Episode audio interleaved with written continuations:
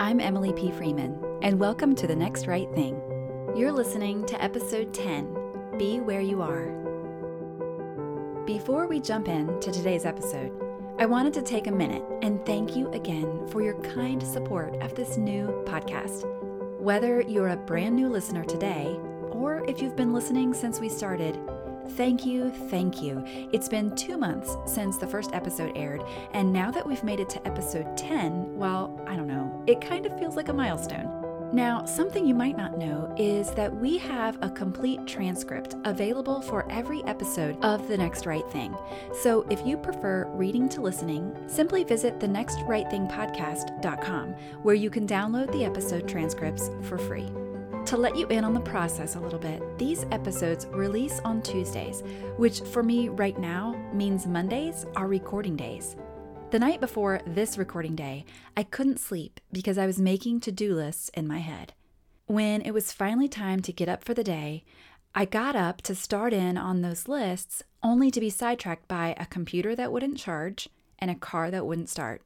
The irony was not lost on me that my next right thing was clearly to attend to both of these things first so that I could record this episode of The Next Right Thing. So, if this is your first time listening in, this is a podcast for the second guessers, the chronically hesitant, or anyone who suffers from decision fatigue. This is also a place for those of you who may just need a little bit of white space or a few minutes away from the constant stream of information or the sometimes delightful but also distracting hum of entertainment. Maybe you long for a thoughtful story, a little prayer, and a simple next right step. Maybe today you're staring down a to do list a mile long. The problem isn't so much about indecision about what needs to be done, but maybe for you, the problem is just simple overwhelm because you know what needs to be done and you have no idea where to start. If that's you, this episode is for you.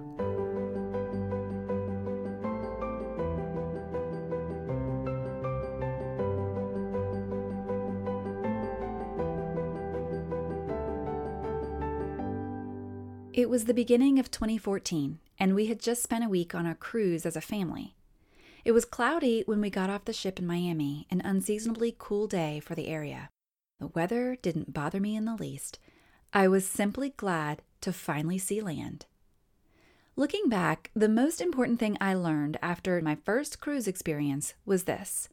If someone tries to convince you to go on your first cruise, and one of the arguments they use to persuade you include the words, the ship is so big you can't even feel it move, do not, I repeat, do not believe them. They sit on a throne of lies. In my family's defense, the ones who had convinced me to come, who had been on cruises many times before in their lives, they did admit that this cruise was by far the rockiest. Small comfort that was to me, right? Because there I was on a small city in the middle of the ocean with days and days ahead of me and miles and miles of only water, and the only choice was to stay on that rocking ship. So, what do you do when you feel the rocking and you can't get off? First, you vow to never take another cruise again and to only book hotels on land from this day forward. Second, you find a way through it and you learn to be where you are. For me, this looked like working hard to make peace with the rocking ship rather than trying to fight against it. It meant finding peace in the midst of my circumstance rather than waiting for my circumstance to change and bring peace. Sometimes my to do lists feel like that rocking ship. The world says tackling your list will calm the waters, but it's a myth. Just ask me how I know. Instead, I'm learning how to make peace with the waves, learning how to bring peace with me into the chaos, rather than trying to calm the chaos in order to find the peace. In his book, Souvenirs of Solitude, Brennan Manning says this I don't expect and I don't like a God who comes to me in failure, in loneliness, in poverty.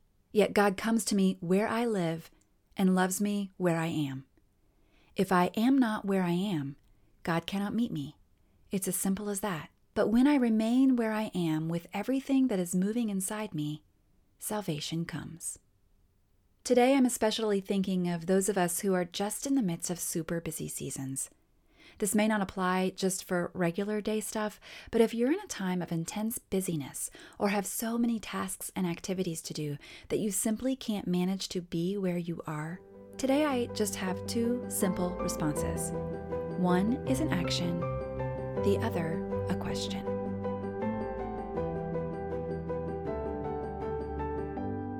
First, the action. In times of intense activity and full schedules, I found one practical way to take one next right step in the midst of the overwhelm. Here's what I do I make a page long list of everything I have to do and get it all down in one place. For example, right now in my bullet journal, I have a page with the heading Hope Writer Guided Writing Retreat at the top because at the end of this month, I'm co hosting a writing retreat in Charlotte. So I've written every single thing on that page that I need to do for the retreat, and it's good to get it all in one place. But if that list is the one that I work from, what ends up happening for me is I feel overwhelmed when I look at it, even if I'm checking things off, because the amount of things that remain unchecked is so much greater than the amount of things I'm checking off. So I will use that list as a starting point, but for my daily list, I will look at the master list and then choose a task by simply asking myself, what is the next right thing I can do right now? When I choose something, I write it down on a fresh page and I only do that task. When that one's finished, I check it off, and only then will I write down the next one. This is super simple, but it makes a big difference for me because instead of seeing everything at once, it forces me to simply focus on the next right thing. And by the way, I don't only put project tasks on this list, that's not real life. Sometimes my next right thing on my daily list is to take a 10 minute break. Sometimes it's to eat lunch. It could be put in a load of laundry, go to the bank, walk around the block. In seasons of intense activity, Recording your next right thing in a list becomes a sort of liturgy, a way to slow yourself down and simply take the next right step. And if you're motivated by a completed list like I am, it can be satisfying at the end of the day to have a record of what happened that day instead of an anemic list of all the things that you didn't finish. Again, this might not work for just regular day activities when you're in a regular rhythm of life, but for those times in life where it seems like everything is coming at you at once. And for me, that usually happens this time of year when school schedules, work schedules, church and family and community life all sort of combine to create this perfect storm of activity. This simple practice of writing down your next right thing is just one way to perhaps slow you down, root you in the present, and help you be where you are rather than trying to rush ahead to get where you think you need to be. When I think about the way that Jesus lived his life on earth, Luke chapter 8 comes to mind when Jairus comes to Jesus and says that his daughter is dying and he wants his help. And when Jesus goes into the house, it turns out he's too late, and the young girl had already died. But Jesus didn't seem to be in a hurry. He didn't seem overwhelmed. He didn't come undone. He did not seem to need to prove himself, impress the crowd, avoid embarrassment, or explain himself. And when Jesus walks in this room, he doesn't take the entire crowd with him, but just a few of his disciples. And the girl's parents were there too. And he tells her to get up, much like a parent would tell their child to get up in the morning. And she did. And in my mind, it seems like the very next thing he should do, while he has everyone's attention, is to tell her parents maybe all the wonderful things this girl was going to do with her life. Maybe give her a five year plan, a 10 year plan, some type of hopeful vision for her future. This was such a fantastic opportunity. And instead, do you remember what he said? He gave orders for something to be given to her to eat. I love that instruction because essentially what Jesus said to those parents was this simply do the next right thing in love. Your daughter's alive. Now give her lunch. And so, this is a story of how Jesus lived on earth, but Jesus is still living in us today. The way he lived then isn't so different from the way he wants to live now. He simply took his next right step with his Father, and he invites us to do the same making a list of your next right step and only your next right step, that is one super practical way of moving through the chaos. So I told you I'd share an action and finally a question. You've probably seen this one coming. Here's the question, or rather, a series of questions to help you consider your next right step. First, in order to be where you are, it's good to know where you are. Where are you? What is moving inside you?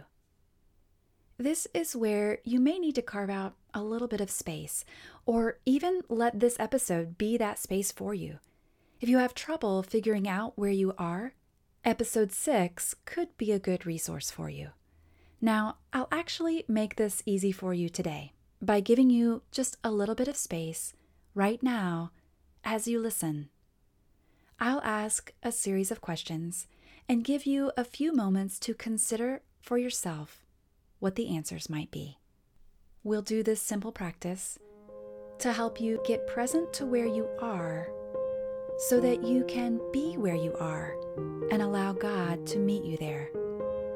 So, in this moment, where are you?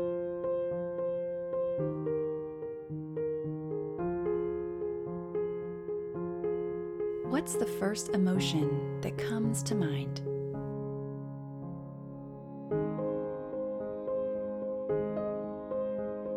Is there something you fear today? If so, name it. Is there something that excites you today? If so, what is it?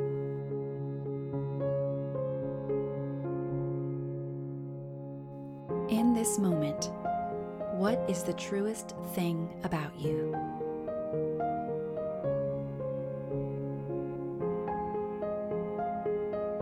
What do you want it to be?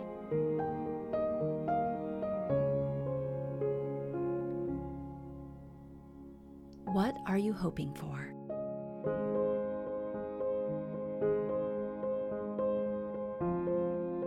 If you had trouble answering any or all of these questions, then that is where you are today, and there is no shame in that. Father, help us to know where we are, and then help us to be where we are. Meet us in our weakness, our smallness, our exhaustion, our insecurity, and our questions. As we move forward in the midst of where we are, help us to see you even when we don't see you. May we not demand a spectacle, a miracle, or a sign May we simply, quietly, be still and know. Lord, in your mercy, hear our prayer.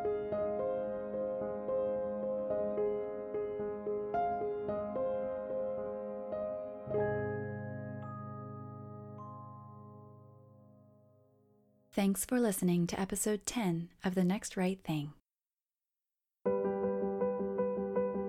I'm Emily P. Freeman, author of four books, including Simply Tuesday and A Million Little Ways. Both are available at emilypfreeman.com slash books or wherever books are sold. You can also find me on Instagram at Emily P. Freeman and visit thenextrightthingpodcast.com for a complete transcript of this episode. If you are in a particularly full season, you might benefit from a free video resource I created. I'll include it on the show notes page for this episode. It's a free four part video series to help you create space for your soul to breathe today. Simply visit today's show notes at thenextrightthingpodcast.com for access. In closing, give yourself a minute and receive these words from this familiar passage of Scripture from Psalm 23.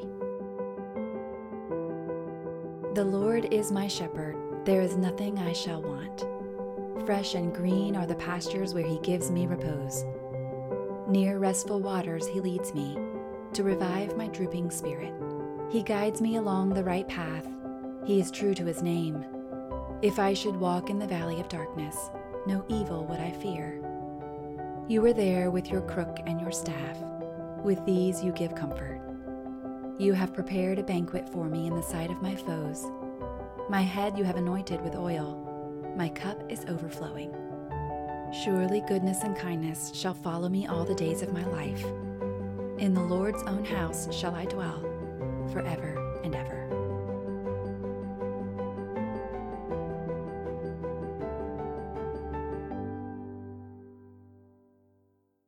Simply visit today's show notes at the Next Right Thing podcast and visit the Next Right Thing podcast. Simply visit today's show notes at the Next Right Thing podcast.com. Simply visit today's show notes at the Next Right Thing pod. Simply visit today's show notes at the Next Right Thing podcast. Oh my gosh, why can't I say this? okay. Simply visit to. oh my gosh. I can't say this sentence. Why is it so hard? Okay. Simply visit today's show notes at the